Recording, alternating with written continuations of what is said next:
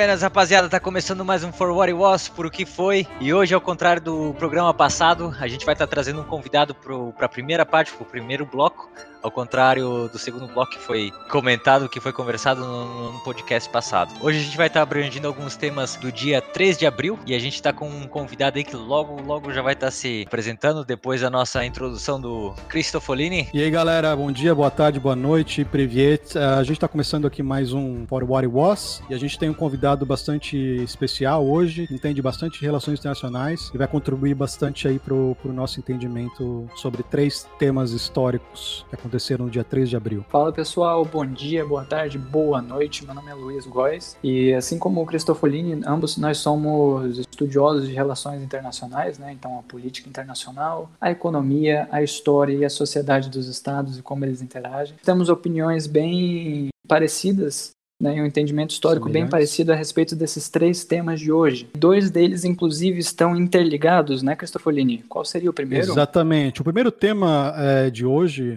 Luiz Iberto, seria o que aconteceu em 1948, no dia 3 de abril, que exatamente foi o que o presidente dos Estados Unidos, Harry S. Truman, assina o Plano Marshall, que autoriza 5 bilhões de dólares em ajuda para 16 países na Europa. Então, é, quer começar falando para o público a grande verdade ou quer que eu fale, Cristofolini? Quando a gente estuda política internacional, a gente começa a ter uma certa desilusão com essas grandes atitudes né, interna internacionais de, de ajuda humanitário, de ajuda aos outros países, porque a gente realmente entende ali os interesses políticos por trás daquilo. Então, o Plano Marshall não foi diferente. Plano Marshall foi essencialmente um plano para reconstruir a Europa economicamente depois ali do, do final da Segunda Guerra Mundial. Então, alguns anos depois de 1945, 1948, né, efetivamente ele entrou em, em vigor. O Plano Marshall sozinho, ele não significa nada. Ele precisa de um contexto histórico para que ele seja entendido, né, Cristofolini? Qual seria esse contexto? Que é o contexto da Guerra Fria, onde é, os dois países, a União Soviética e os Estados Unidos, eles estão meio que começando a brigar pela hegemonia mundial. Inclusive, a União Soviética vai ter uma sua própria resposta ao Plano Marshall, que é a criação do Comecon. O que foi exatamente o Plano Marshall, Luiz? Então, como eu falei, o Plano Marshall foi um plano para reconstruir a Europa economicamente. Mas por quê? Pela boa vontade, pelo bom coração do povo americano? Ou será que existia algum outro interesse oculto, né? Então, o Plano Marshall está muito mais ligado à lógica de poder da Guerra Fria do que, de fato, a intenção dos Estados Unidos em reconstruir a Europa, em ajudar a Europa de alguma forma. Porque ali no final da Segunda Guerra Mundial, praticamente a União Soviética derrota né, o, o nazismo. Eles chegam primeiro a Berlim, eles estão a ponto de dominar a Europa inteira. Eles só não chegam a dominar a Europa inteira porque os Estados Unidos têm a bomba atômica. Então existe um medo que o comunismo vai contaminar o resto da Europa.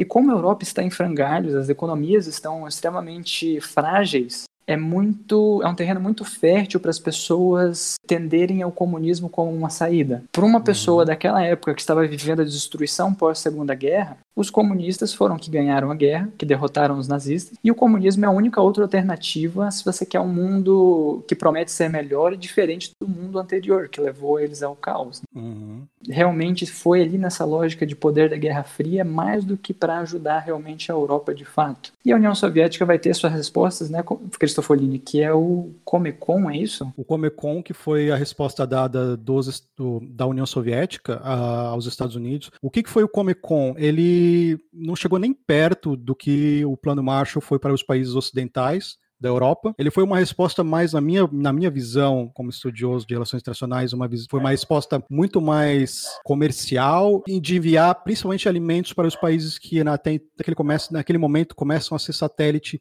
da União Soviética, que é a Hungria, a Tchecoslováquia, a Alemanha Oriental e a Polônia. Então a gente pode ver, né? Inclusive, Berto, eu não sabia se como nós entendemos do assunto, é difícil para saber de uma pessoa de fora o quanto desse assunto é novo. Uhum. Você sabia sobre essas intenções ou do plano Marshall? Bom, eu não, eu não estava ciente, tá? Eu, eu assim, a, como tu falaste ali, quando a gente, um leigo, vê sobre o plano Marshall, que está tá ajudando 16 países, a gente não acaba vendo por trás dos panos qual é a verdadeira intenção dos Estados Unidos, né? É, levantando a Europa quebrada, que muitas das regiões foi quebrada por eles mesmos, é, invasões ali, contra o, mesmo por uma atitude boa, é, né? Eles tiveram uma, uma parte ali que, que danificou. Exatamente, é, principalmente é, teve inclusive teve grande, uma grande, uma destruição enorme por parte do, do próprio Estados Unidos na Alemanha, né? E uma das cidades que foram mais destruídas na Alemanha foi a cidade de, de, de... ai cara, esqueci o nome. É...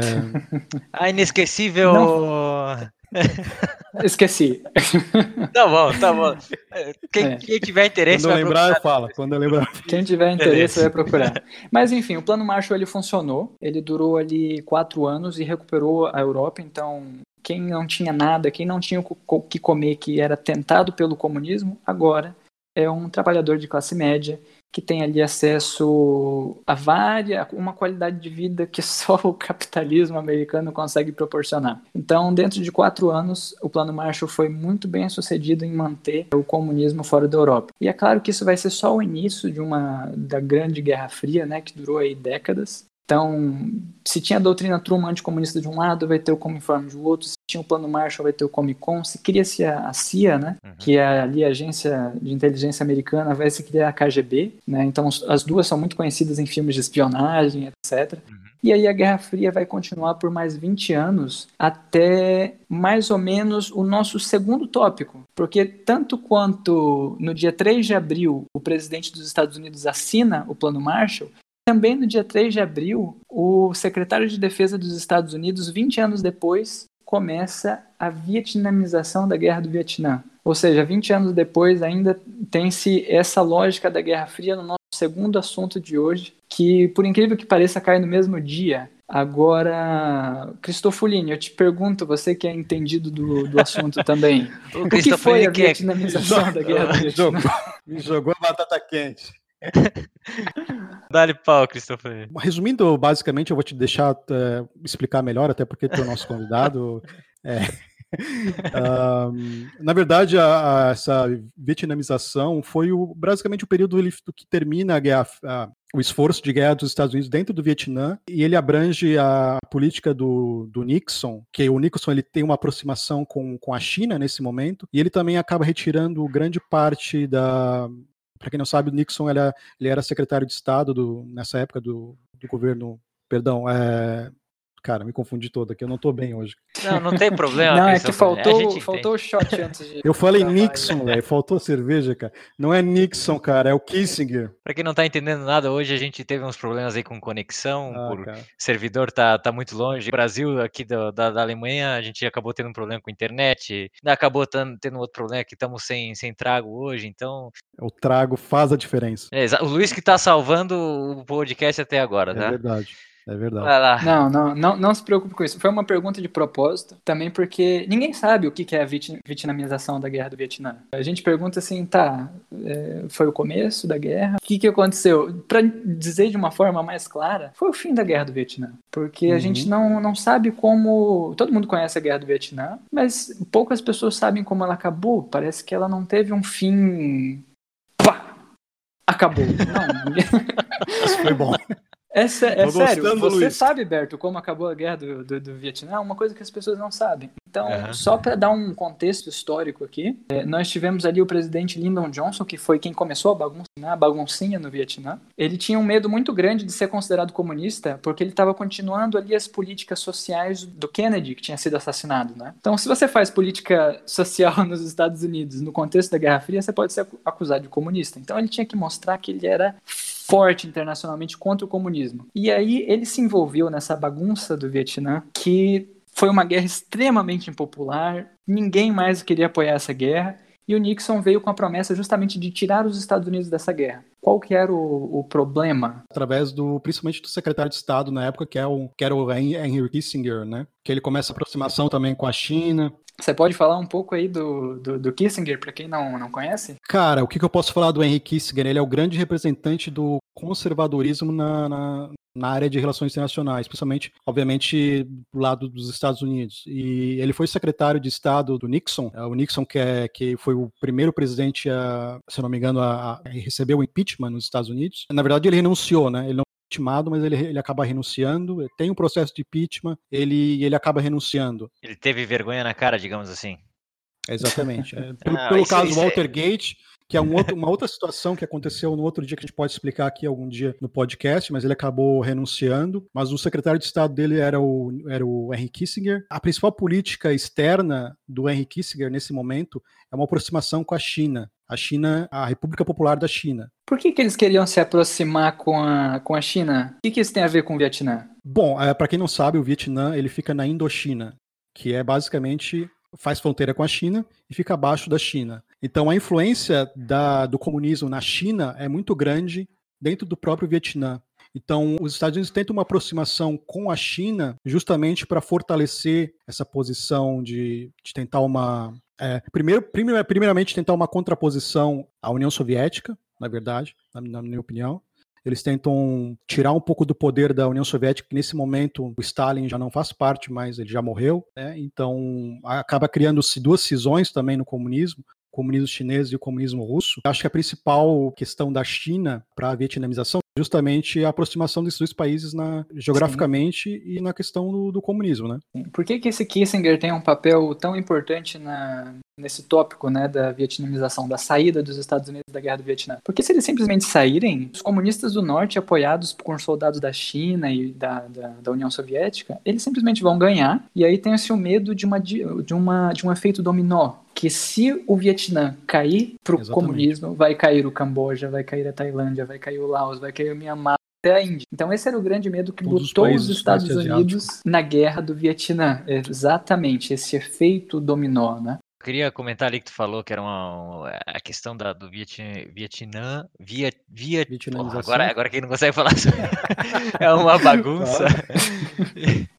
e eu fui eu pensava que eu entendi um pouco, não. Aí eu assisti um documentário e daí, quando acabou aquele documentário, eu vi que eu não entendi nada e continuei sem entender. Porque porque, cara, eu não sei que que, que aconteceu, tudo é, é, muito complexo, acho que tem que, não sei, é muito bagunçado mesmo. Sim, o nosso desafio aqui, meu e do Cristofelino, inclusive, é, entendemos bastante, passar uma contextualização de forma que seja mais simples e que as pessoas consigam entender sem é, se perder muito no, nos temas aí, né? É um uhum. desafio real. Mas, tentando botar de uma maneira mais simples, foi por isso que os Estados Unidos entraram na guerra do Vietnã. Eles tinham medo que o, a Ásia ali se tornasse comunista. E aí, quando eles viram que eles precisavam sair, eles criaram essa política da vietnamização do Vietnã. O que, que seria? As tropas americanas iam sair e as tropas que iam lutar em defesa da liberdade, da democracia, enfim, para impedir que o comunismo do norte ganhasse a guerra do Vietnã, uhum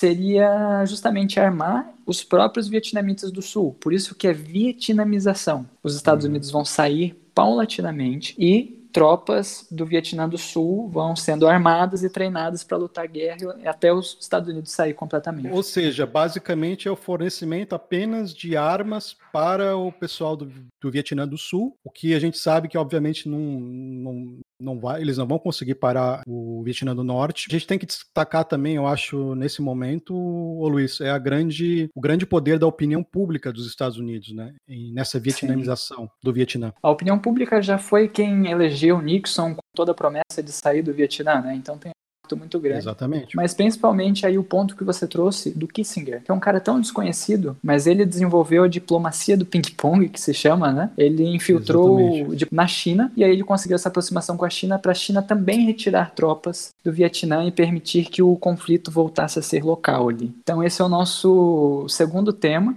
também no âmbito da Guerra Fria, também difícil de entender para quem não, não conhece a história, né? Eu confesso que né, nesse primeiro bloco eu tô, tô suando um pouco, tá? É, às, às, vezes tem temas assim que eu consigo acompanhar o Cristofolini, o negócio assim, mas agora tá, tá em outro outro nível aí que eu tô ouvindo. Tirando desse tema de Guerra Fria todo, também porque a Guerra Fria já acabou em nos anos 90 ali, no, final dos anos 80, 90, né? Para algumas pessoas não, hein? Né? Tá okay. Para algumas pessoas não. Mas enfim, a Guerra Fria acabou naquele momento, teve essa globalização, e aí vem o nosso terceiro tema, que é justamente as crises do mundo globalizado capitalista, né? Porque foi também no dia Exatamente. 3 de abril que surgiu um grande escândalo do, dos Panama Papers, né? Primeiro de abril? Vazamento de documentos... Não, Desculpa, terceiro não, não de é, abril. Não é primeiro de abril, é dia 13 de abril, exatamente. É. 13 de é. abril. É, 1 de abril é uma, é uma mentira. Meu, tá cada um falando uma data. É a falta Ok. do trago, eu tô falando. Tá, mas então, para recomeçar e ficar limpo, né, no dia 3 de abril de 2016, como diz o meu tio, teve o, o Panama Papers, né, os papéis de Panamá. É, o Luiz vai estar vai tá comentando um pouco mais sobre isso. Então, eu vou estar comentando aqui que eu não entendo muito desse assunto e desprendo aqui o meu orgulho de Ah, fingir então que Joga no peito, joga entendo no e passo, passo o bastão pro Cristofolini, que esse é um tema que ele Passa a Deixa que eu batata vou matar no bastante. peito. Eu vou matar a batata quente aqui no peito. É, o que, que foi o Panama Papers? Na verdade, o que aconteceu nesse dia, em 2016, no dia 3 de abril de 2016, foi que havia uma investigação do, no jornal alemão, que era o Süddeutsche Zeitung, na investigação de papéis, obviamente, documentos confidenciais de um- uma sociedade de advogados panamenha que se chamava Mossack Fonseca. Essa sociedade ela guardava vários documentos de empresas de fachadas que eram na verdade paraísos fiscais offshore. O que, o que, que na verdade aconteceu com essa publicação? Ficou bastante claro o que todo mundo já há muito sabia que o Panamá eh, serviria de paraíso fiscal para empresas de fachada que não existiam, por exemplo, ou então para a própria lavagem de dinheiro. Muitas empresas russas do petróleo, por exemplo, pessoas líderes dessas empresas lavavam dinheiro no Panamá. Esse, todo esse processo ele vem à tona nesse dia, com essa investigação desses, desses ah, alemães desse jornal, inclusive com a participação de grandes instituições financeiras do mundo. O Cristofolini, um, é um negócio que eu vi a respeito sobre o Panamá é a facilidade de tu abrir uma empresa, um negócio no- nesse país. Então, acho que foi, foi- foi esse um dos pontos de, de ser fácil a lavagem de dinheiro no Panamá. Uhum. É, o Panamá ele ganha muito dinheiro com, com o lado financeiro, é, porque é um país basicamente que sobrevive de turismo, tem o canal do Panamá, que é muito conhecido, justamente como os pequenos países é, do mundo, eles sobrevivem de investimentos financeiros. Ele tenta fazer mais ou menos um papel de Suíça aqui na, na América. Ele tenta receber vários investimentos externos, que a gente chama de investimentos offshores, de outros países. O que você precisa para abrir uma empresa no Panamá são basicamente informações numéricas. Você não precisa, você não precisa é, informar o seu nome, você não precisa informar CPF, você não precisa fazer informar nenhum documento. Basicamente, você abre uma conta com um número e esse número te representa lá. Dois reais e uma caneta na mão já tem minha empresa. Uhum. E, inclusive, por exemplo, é outro, outro país que faz muito isso, é, que tem um documentário bem interessante, é o Chipre. Tem um documentário da, do Prime, da Amazon, que explica o Chipre como, como sendo basicamente um Panamá também e como é fácil você abrir uma empresa no Chipre. É, é, você também você precisa só ter um nome para a empresa que seja creditível, é, existe essa palavra, que seja confiável, digamos assim. Aham. O nome tem que, tem que convencer que seja uma empresa. A todas as outras informações, elas são meio que manipuladas. Acabou de. O que que aconteceu aí, Cristofolini?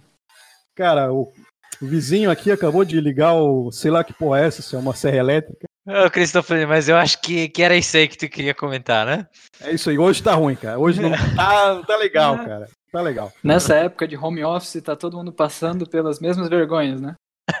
Ah, Eu, não sei o que tá acontecendo, cara. Sério, eu acho que, eu, eu acho que é a, pandemia, cara. Essa é a É, influência. Os Cara, eu vi uma de uma tudo louco. professora que ela tava dando aula, atrás passou, passou o namorado de cueca dela. Acontece. Namorado de, de cueca? Eu tava fugindo. Ou não? Passou na, na live dela, né? Ela tava dando aula. Mas enfim, olha, eu me despeço. Eu queria agradecer aí pelo, pelo convite. A gente agradece queria você, deixar vocês o- com um quarto tema bônus. Vocês sabiam que no dia 3 de abril de 73 também foi feita a primeira ligação telefônica? Eu A vou me primeira limi- ligação telefônica? Como é que foi isso, Luiz? Primeira ligação telefônica de celular, tá? Desculpa, Com telefone móvel, portátil. Mas eu vou me limitar a dizer aqui que a graça dessa, desse acontecimento é porque o, o cara que desenvolveu o primeiro telefone celular, Ô, Cristofolini, muta esse teu O microfone que- aí, porcodinho, cara, que não dá pra escutar. É o vizinho, porra. Sim, Vai lá, meu vai lá, Deus. Luiz. Ah, Eu vou mutar aqui. é, sim, o cara que desenvolveu o primeiro telefone celular, o primeiro telefone móvel, né? Uhum. Ele guardou a primeira ligação dele para ligar para o rival dele na Times Square, em Nova York, para pedir para ele olhar pela janela e assistir ele realizando a primeira ligação num telefone sem fio. Uau! E... Cara. Esse cara é corajoso, hein? Cara, imagina, o... você é o concorrente do cara, vocês estão ali lutando para desenvolver o primeiro telefone sem fio, o primeiro telefone móvel, e você recebe uma ligação do cara dizendo assim: olha pela janela. Eu Sim. ganhei? E tipo, hoje, e hoje, Luiz, hoje a gente tá tão dependente desse, desse pequeno aparelho, né? Que nas na nossas vidas que a gente não tem mais como. Tu, por exemplo, está gravando agora com nós através do telefone, né? Então a gente. Sim. Mas é isso aí, Luiz. Muito obrigado. Pois é, eu deixo vocês com esse fato bônus aí. Uhum. Um fato bem relevante para a história, mas engraçado. Luiz, muito obrigado aí pela participação tá convidado aí sempre que quiser. O Cristofolini, não sei se ele tá mutado agora que tá participando de uma, de uma obra lá. Cara, eu, eu tô dizendo que esse dia não foi o melhor para gravação. Ah, mas acho que vai ficar engraçado, o pessoal vai entender. Vamos gravar o segundo bloco aqui num outro dia, então quem sabe as coisas já vão estar tá mais normalizadas. Então, novamente, obrigado aí pro Luiz. Valeu, Luiz, muito obrigado pela contribuição ali, tamo junto, e qualquer coisa, você aparece aí de novo. Imagina, agradeço pelo convite aí, e bom sucesso aí pro, pro podcast, viu? Os temas são realmente bem, bem relevantes. Valeu. Valeu, Luiz. Muito obrigado, Tchau. Luiz. Valeu. Então, rapaziada, tá começando a segunda parte do For What It Was. Hoje, dia 31 de março, último dia do mês, o terceiro mês do ano. A primeiro, o primeiro bloco a gente gravou aí no dia 29, era domingo, com o Luiz. Luiz Góes. O Luiz que tinha várias, assim, me surpreendeu de várias formas com conhecimento, o vocabulário que ele tem, uma coisa assim de outro nível. Depois, depois até acabei perguntando onde ele era, o Christopher me falou que né, o da Manaus, não sei. Cara, eu e o Luiz, a gente tem muitas ideias parecidas e a gente é amigo de, de turma, digamos assim. Apesar de ele estar fazendo outras matérias agora. E o Luiz, ele é de Manaus, estudou um ano no, em Nova York pelo Ciências Sem Fronteiras. A família dele, que eu saiba, ela é natural do Rio Grande do Sul, mas eles foram para Manaus. Ele nasceu em Manaus e o pai dele meio que se aposentou e foi morar em Itajaí para dar uma, uma descansada, assim. E daí uhum. ele começou a fazer relações internacionais na Univale. Ele fazia design, se não me engano, antes. E ele faz muitos artigos também, muitos artigos bons eh, na área de relações internacionais para a Univale. Uhum. Na minha opinião, é um dos melhores alunos de RI que a gente tem na Univale. Ele, é, ele, é, ele conhece muito de, de, relações internacionais, ciências políticas e de, dessas matérias na área de humanas. A forma que ele falava dava para ver que eu era um cara mais estudado, que leu bastante, ao contrário de mim, pelo menos. Dava para ver que ele tinha bastante carga de bastante é. Ele, ele lê bastante, é, ele lê bastante. Pra até para fazer os artigos, ele tem que ler bastante também. Então, essa segunda parte aqui do podcast, a gente vai estar dedicando praticamente ao tema do coronavírus,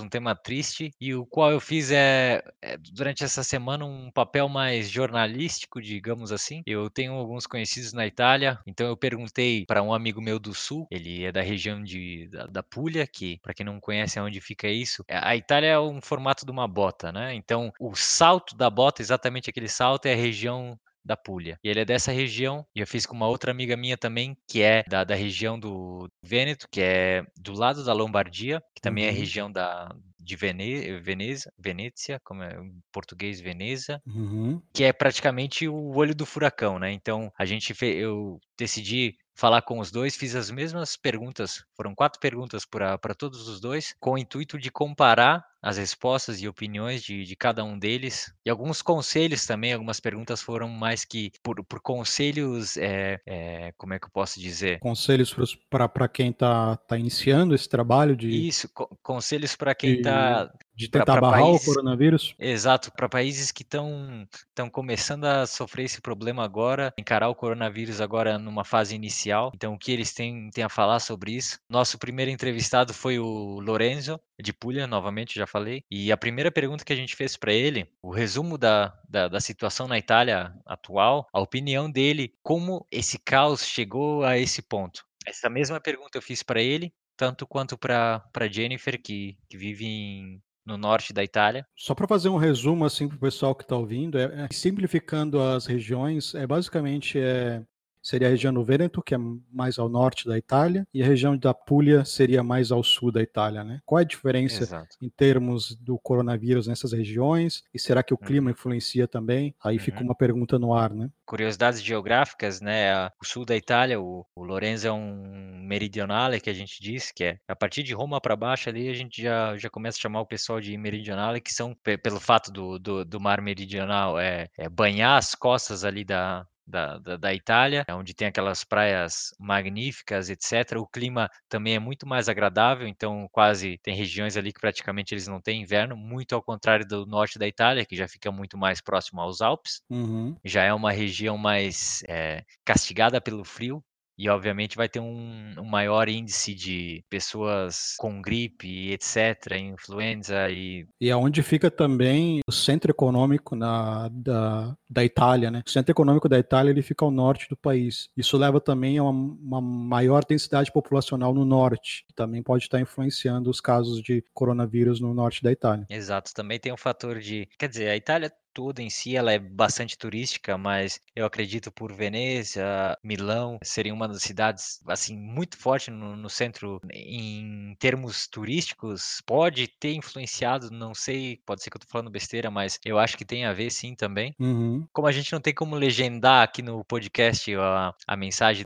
a resposta do, dos entrevistados, eu, eu já li, né, já falei o que eu perguntei para eles, como a situação chegou nesse ponto, então a gente vai tocar aqui o áudio dos dois e em breve a gente vai estar tá dando un commentario a respeito disso. Eh, mi chiamo Lorenzo, vengo dalla Puglia, faccio ancora lo studente.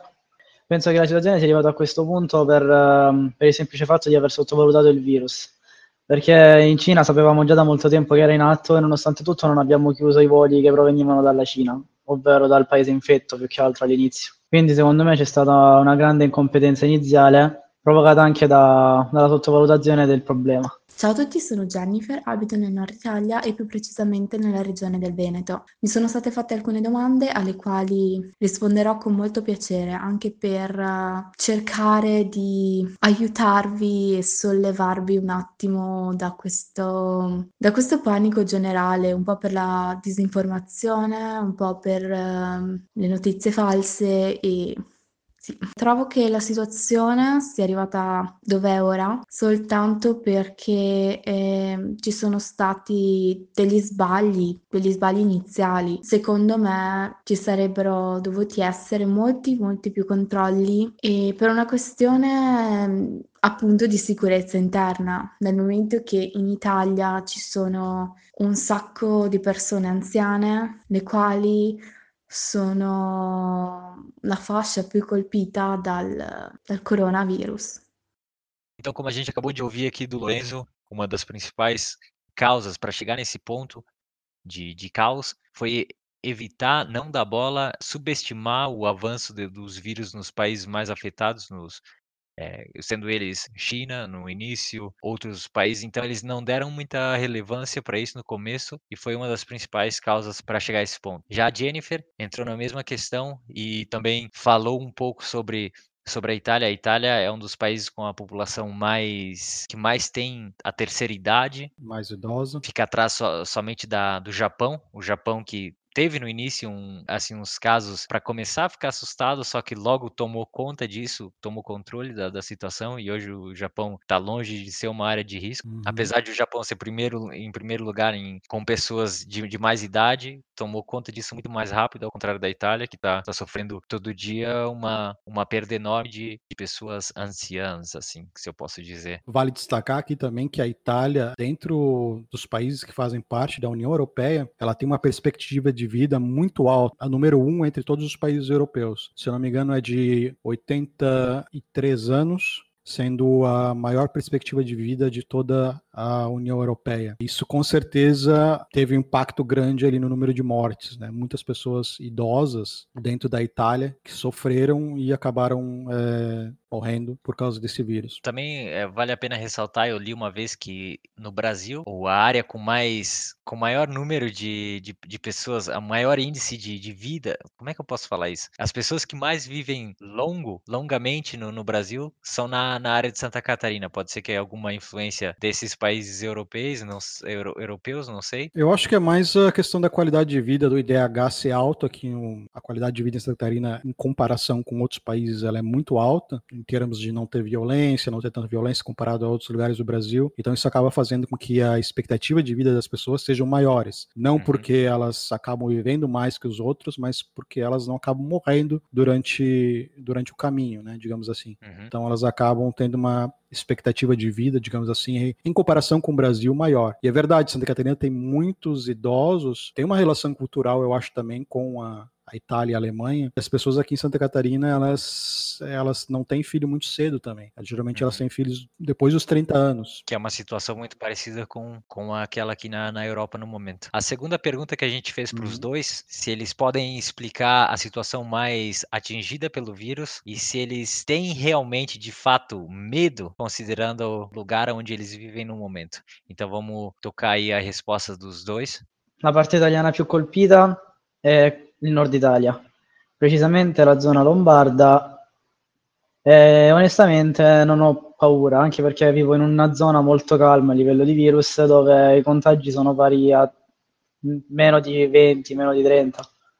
Molto contenuta come situazione dove abito io, quindi no, non ho paura, poi sono molto fiducioso perché i dati stanno migliorando giorno per giorno in Italia, quindi secondo me andrà bene. La parte d'Italia più colpita, come ben sapete, è il settentrione, quindi il nord. Si sono registrate purtroppo uh, diverse morti in Lombardia, soprattutto nelle province di Brescia e di Bergamo, alle quali invio tutto il mio sostegno e, tutto, e tutte le mie preghiere. È un momento difficile, sì, soprattutto anche nella città in cui vivo, Verona, dove comunque i contagi sono, sono parecchi, nonostante la situazione qui eh, sia ancora sotto controllo. Então, o Lorenzo como falou, como explicou, a, a parte mais afetada é de fato a, a região da, da, Lombardia, né, que fica ao lado do, do Vêneto, que é a região onde a Jennifer está. E como ele falou, ele, para ser sincero, ele não está muito com medo do, do, coronavírus, porque a região onde ele está, lá no, no, sul da Itália, em níveis é, gráficos, etc., não está tão afetada assim como o norte da Itália. E já a Jennifer foi um pouco mais séria, ela já, obviamente, ela falou novamente do, do, da região da, da Lombardia ali, e também falou que é a região onde ela envia as, as preces, todo o suporte emocional, etc., para essas regiões mais afetadas. É, dá para notar nitidamente a diferença entre norte e sul da Itália, né? Uhum. Pelo depoimento dos dois ali, dá para ver que o, o norte da Itália muito mais atingido que o sul, né? Acho que é mais de 60% da, dos casos se, se encontram no norte, né? Então é, é muito forte a, a situação lá. Uhum. É, igrejas abrindo abrindo as portas para deixarem os caixões lá, a, os familiares não podendo estar tá visitando esses lugares por não estar tá tendo tumulto de pessoas e para a situação melhorar. Então eles deixam, não sei se eles ainda estão deixando, mas quando eu vi a última vez eles estavam deixando aí os parentes mais próximos, né, para visitar o, o velório, etc. Mas pode ser que as coisas já, já mudaram. No... Pelo que eu vi, assim, não, eles não estão podendo chegar perto, assim, do, do, no máximo que eles estão fazendo é uma videoconferência, mas eles não podem chegar perto do, dos parentes que morreram. Tanto que os parentes são levados para outras regiões e a maioria está sendo cremado já. É, o que, que, eu acho interessante é destacar mais uma vez é, a diferença entre essas duas regiões, mas também a diferença populacional. As grandes cidades da Itália, elas estão no norte do país. E se você for ver hoje a Itália, a Itália, pela população que ela tem, que é em torno de 60 milhões de habitantes, ela é um país pequeno, então as pessoas elas ficam muito aglomeradas. As ruas, né, Berto, você que, que morou um tempo na Itália pode dizer também, elas são muito estreitas e as casas são muito próximas uma da outra. O que uhum. acaba, na minha opinião, favorecendo o contágio, principalmente em grandes cidades como Roma, Milão, Turim, as cidades do norte da Itália ali que uhum. tendem a ser mais afetadas até por pela busca de oportunidade das pessoas que vêm do sul da Itália para essas regiões, é onde que elas encontram maior estabilidade e emprego também. Não sei se tem a ver, mas pelo fato talvez de ser mais próxima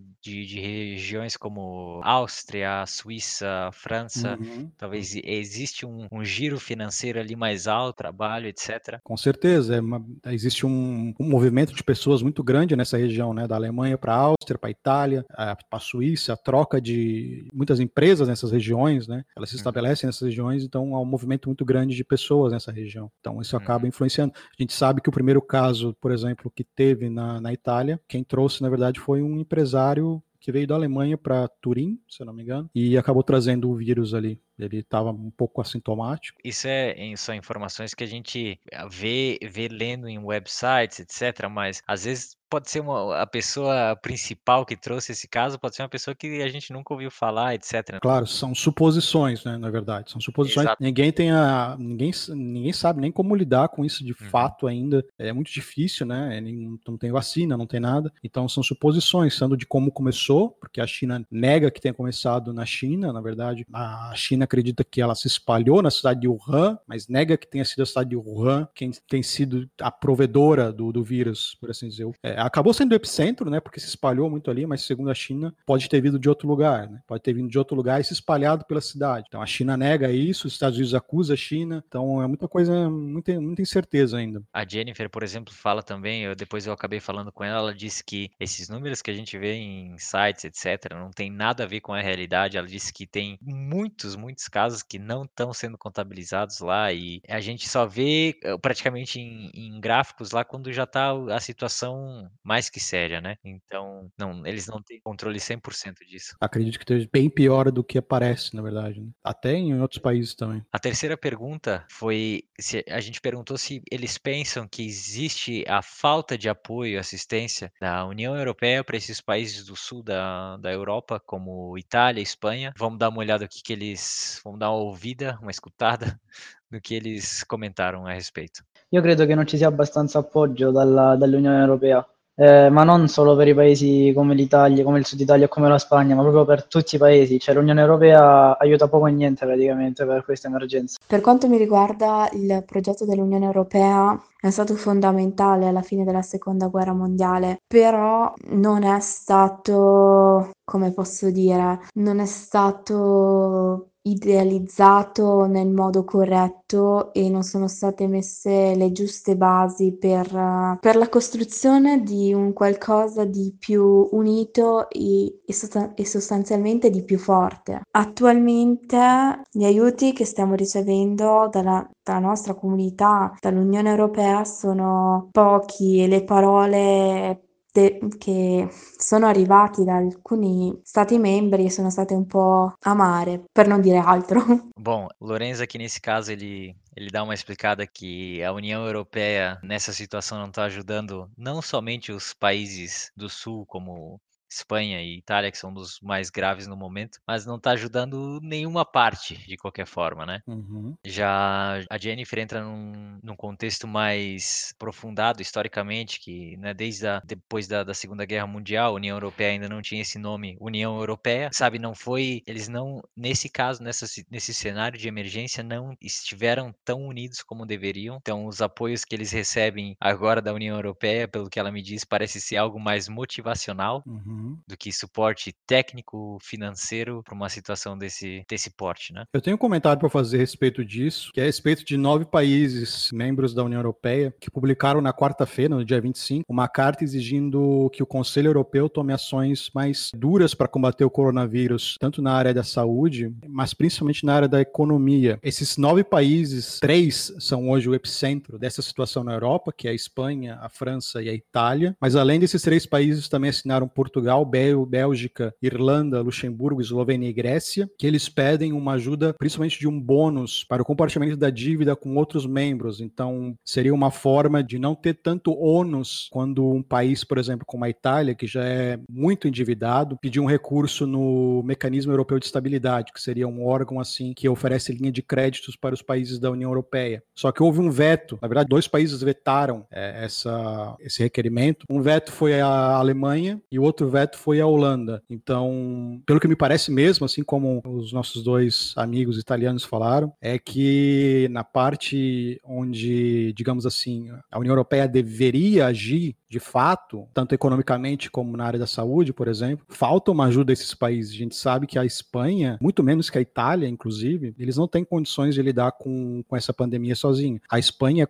comparado com a, com a Alemanha, por exemplo, é um país muito pobre dentro da Europa, em comparação com a Alemanha. Tem muito pouco leito, tem pouco aparelho, então as pessoas estão começando. A estrutura da, da Espanha é muito mais precária que a de outros países, então é o que os países, principalmente do sul da, da Europa, pedem: é uma ajuda maior, tanto em infraestrutura e principalmente economicamente, porque esses países eles vão ter que se endividar mais ainda para poder conter esse coronavírus. Eles tentam essa linha de crédito pelo mecanismo europeu de estabilidade, que deveria oferecer essa ajuda numa pandemia, mas aí a gente vê dois vetos da Holanda e da Alemanha. Não, a gente não sabe exatamente por que vetaram, talvez por exigir, porque quem vai bancar daí seriam esses países eh, do norte da Europa, com maior estabilidade, com maior poder econômico, teriam que bancar os outros. Então a gente vê um veto ali de dois países países, a Holanda e a Alemanha. Então me parece mesmo assim, eu concordo com a opinião dos dois, de que a União Europeia não me parece muito unida para lidar com essa, com essa crise. Exato. E a quarta e a última pergunta que a gente fez para os dois foram qual eram os conselhos deles para países que estão começando essa situação de coronavírus, principalmente a, a mensagem deles para aquelas pessoas que ainda estão céticas, né, que ainda estão, estão subestimando, não estão dando bola nenhuma para o coronavírus em si. Vamos dar uma ouvida aí o que os dois falaram.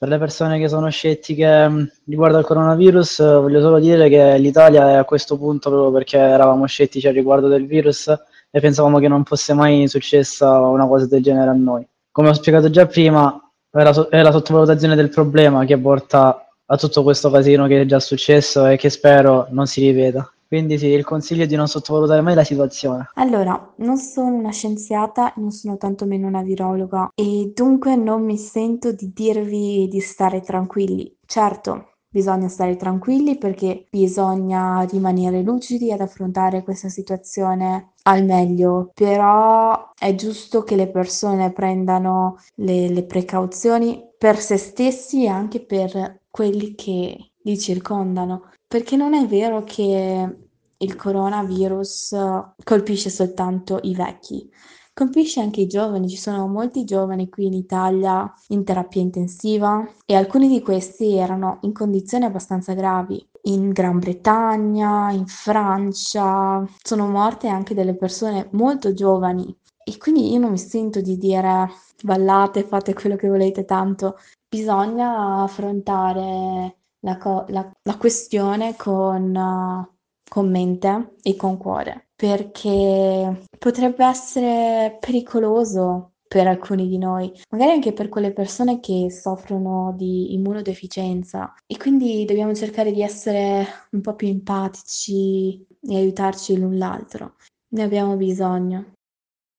Então a quarta e última resposta do, do Lorenzo foi que, como ele já tinha falado antes, um uma das principais é, causas para chegar nesse momento, essa situação na Itália, foi subestimar o problema desde o início. O conselho dele foi de uma situação dessa não subestimar, dar o devido valor para essa, essa situação desde o início. Da Jennifer foi algo parecido, né? Que ela não. E ela também ressalta que não foram só, em alguns países, não foram somente pessoas da terceira idade, mas sim jovens, pessoas mais jovens, etc., que sofreram sofreram com esse coronavírus e que agora precisam. Ela diz também, não é, ela não é nenhuma expert na, na situação, mas precisa pensar positivo, porque em qualquer situação, uhum. se tu pensa de uma forma clara, vai te ajudar a, a confrontar qualquer problema. E, obviamente, ela não. Ela diz, ah, não, não tô dizendo para sair fazendo festa, etc., mas sim para ter um pouco de empatia e algo mais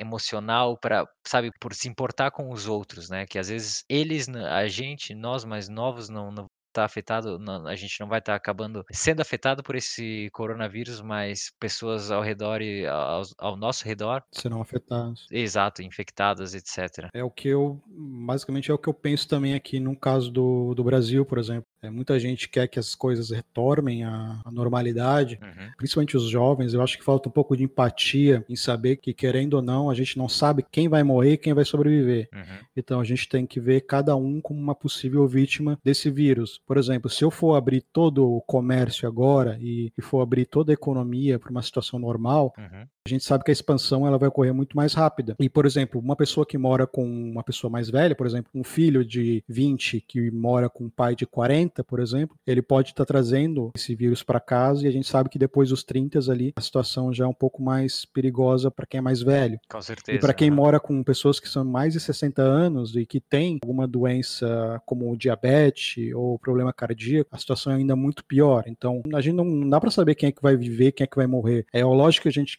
gostaria de que a situação não tivesse chegado a esse ponto e que a economia tivesse funcionando de uma maneira normal. Só que a gente tem que levar em consideração justamente esse lado da empatia e pensar que a outra pessoa pode morrer. Né? Eu não posso uhum. morrer, eu posso sobreviver, mas a outra pessoa que está comigo e que está próxima de mim pode morrer. Então eu acho que a visão da Jennifer é assim perfeita nesse ponto.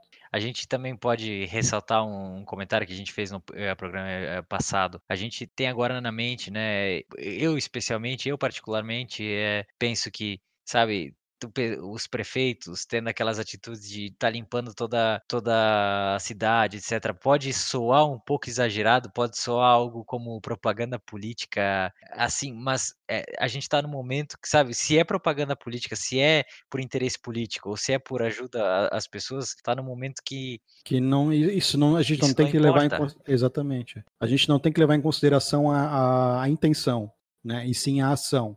Então, se a uhum. gente sabe que isso é cientificamente comprovado, de que ajuda no combate ao coronavírus, a gente tem que levar em consideração. Usar isso independente de achar que isso é uma arma política ou, ou não. Então, nesse momento, o que vale não é a intenção de cada um. Tem um monte de gente que vai tentar tirar proveito da situação para ter uma intenção mais política, mas o que importa agora é a gente medir as coisas pela ciência e pela ação. O que vale não é o que a pessoa acha, mas o que ela faz e com embasamento científico. Ainda bem que a gente conhece o povo brasileiro e sabe sabe que eles não são muito ligados à política, né? O máximo que eles podem fazer é te deletar do Facebook, se tu pensar o contrário, é te remover do grupo da família, essas coisas assim, né?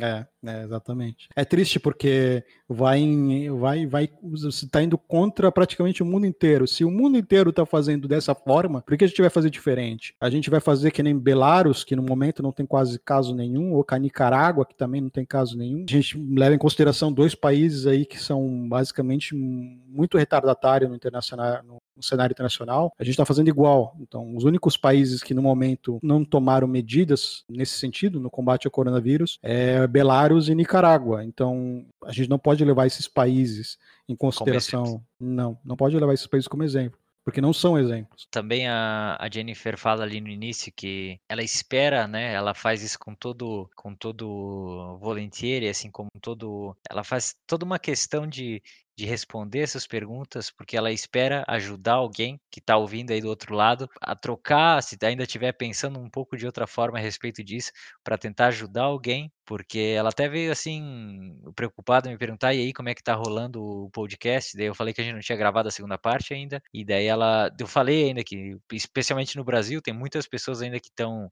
sabe, pouco se lixando a respeito disso, e dela, ela disse que isso faz ela triste, porque, é, sabe, uma situação dessa ainda parece que tem gente que não aprendeu, e é complicado. No Brasil, a gente tem no momento um embate muito ideológico, né? Eu acho que tudo hoje é pela ideologia, a gente tem que ser pragmático aqui no Brasil. A gente tem que uhum. ver o que funciona e não funciona, independente de posição política, seja direita ou esquerda, você tem que se embasar nesse momento na ciência. Então, se está comprovado de que é assim que se deve fazer, inclusive por órgãos internacionais, como a Organização Mundial da Saúde, então a gente tem que fazer dessa forma e não ir ao uhum. contrário, porque pode não dar efeito econômico agora, mas se a gente tiver um, uma situação como a Itália está tendo, a gente vai ter um problema financeiro e econômico daqui a dois meses, do mesmo, do mesmo jeito. Então, uhum. a situação não vai mudar. A situação não vai mudar se você ficar em casa hoje ou se ficar depois. No máximo, você vai, vai trazer à tona esse problema muito, uma forma muito maior daqui a dois meses ou um mês. E sem falar que o, que o problema financeiro no Brasil já não está muito antes do coronavírus, né? Então,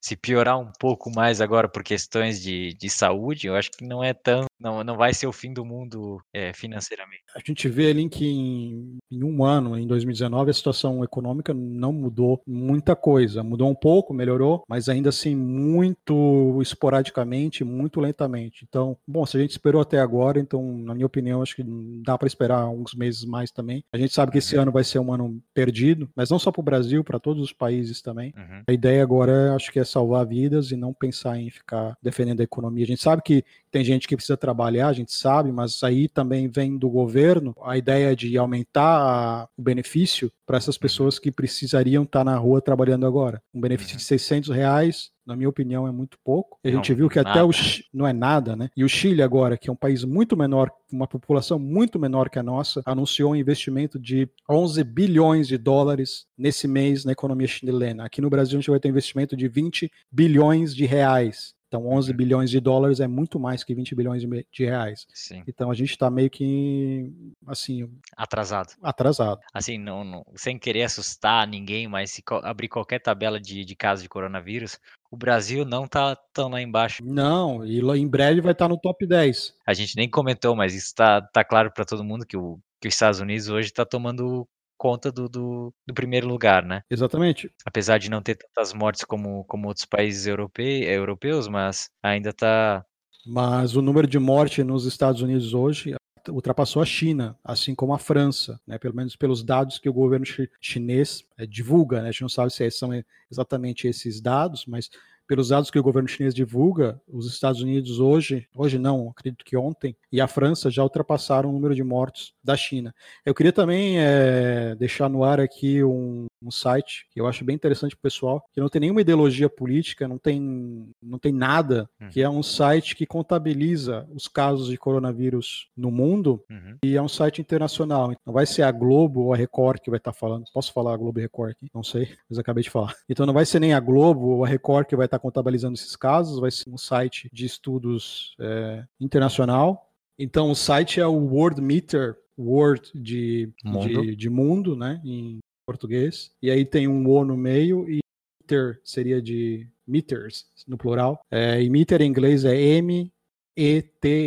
Então Word o meter. Então, wordmeters. Meters com S. Isso, com S no final. Ponto. Se jogar, se jogar qualquer contador de, de, de coronavírus, acho que no, no Google, esse vai ser um dos primeiros links lá. É o que eu estou usando aqui para também estar tá acompanhando os casos. Tem um secundário que eu uso aqui, que é especialmente é, feito para a Alemanha. Também me deu uma assustada, porque antes, uma das regiões aqui mais afetada é, na, na Alemanha era aquela parte próxima à Holanda, Bélgica, aquela área um pouco é, mais à esquerda do mapa. Uhum. E a última vez que eu vi, aqui na Baviera, já tinha passado o número de, de infectados. É, já, era, já era de se prever isso, que isso iria acontecer mais cedo ou mais tarde, e aconteceu. Que a Baviera é um estado maior, né? É um estado maior e que também está mais, não sei se é por a questão de estar tá mais próximo a esses, esses países com maior... Do sul, sim. Exato, é. Conversando com a Jennifer, eu perguntei para ela sobre se ela conhecia alguém que conhece alguém que perdeu alguém e ela disse sim, alguns.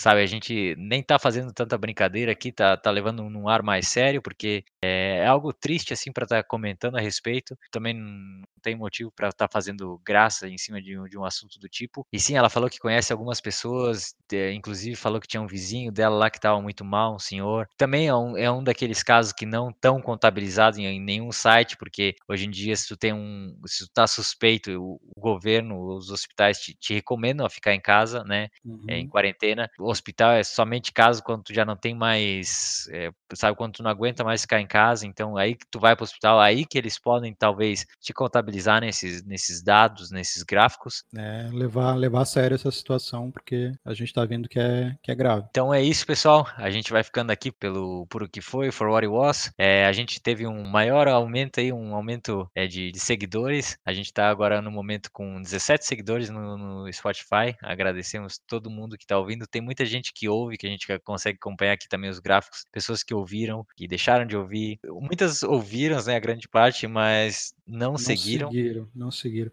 E eu queria até fazer um pedido ali, porque isso quando a pessoa começa a seguir a gente, ela impulsiona o nosso trabalho. Então a gente fica mais motivado para correr atrás de assunto, pesquisar as coisas e fazer um podcast cada vez mais legal. E quando a pessoa somente ouve, infelizmente, a gente acaba, né? A gente tem que ter seguidores uhum. porque para poder levar isso de uma forma mais profissional possível. Então, Sim. seria legal se as pessoas que ouvirem esse podcast pudessem nos seguir também, porque aí, de fato. É... Dá, um, dá uma ajuda motivacional. Vai estar tá nos ajudando também a saber que a gente está na direção certa. E também, assim, só por curiosidades, eu estava acompanhando algumas reportagens brasileiras é, a respeito da Itália. Muita reportagem, eles fazem perguntas para repórteres brasileiros que moram nessas regiões afetadas. Então, sabe, eu, eu tentei ir mais a fundo, eu tentei realmente no, no, no olho do furacão, perguntar uhum. diretamente para italianos dessas duas partes é, totalmente distintas da, da Itália, para realmente ter esse ponto, essa comparação e saber que os dois pensam e têm o mesmo ponto de vista e aqueles, aquelas coisas que alguns ainda, por exemplo, o Lorenzo, algumas coisas ainda não estavam não estavam tão é, catastróficas, é assim que se fala, né? Uhum, catastróficas. Mas para Jennifer já estavam, já tá, já está e vai continuar é, estando por, por mais um tempo muito sério a situação e é isso aí. Mais uma vez, um muito obrigado para vocês e é isso aí. Espero que sigam a gente e gosta de fazer essas coisas, as coisas diferenciadas e com cada vez mais seguidores a gente pode estar indo cada vez mais a fundo na, nas notícias, na, nos nossos temas e pesquisando cada vez mais e trazendo um produto de qualidade para vocês. Então é isso aí, um obrigado, um bom final de semana para quem está ouvindo a gente sexta-feira. Tenta compartilhar o link aí, no Spotify é fácil, tem a opção ali para compartilhar no Instagram, para compartilhar no WhatsApp, então é muito fácil levar esse, esse material, essa informação adiante. É isso, obrigado para quem gostou, para quem não gostou também.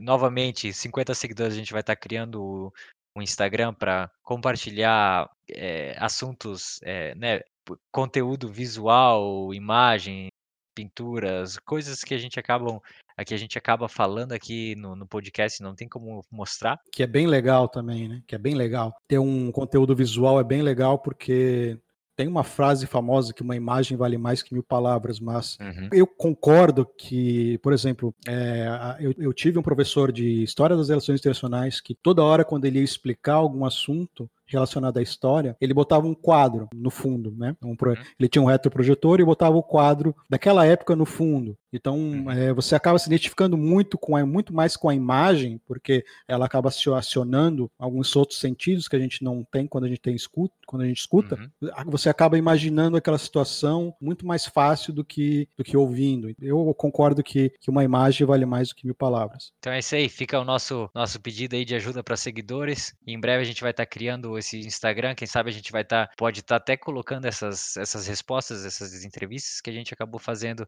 lá legendado. Lá sim teria como legendar essas coisas aqui. Eu acabei não traduzindo, mas comentando, porque se eu traduzir ao pé da letra fica um pouco chato, fica robótico e não, não tem como não tem como argumentar a respeito disso, né? Então é isso. Para quem gostou, um obrigado. Para quem acompanha a gente até aí e um bom final de semana para quem tá ouvindo sexta-feira novamente e até o próximo For What It Was. Valeu, galera.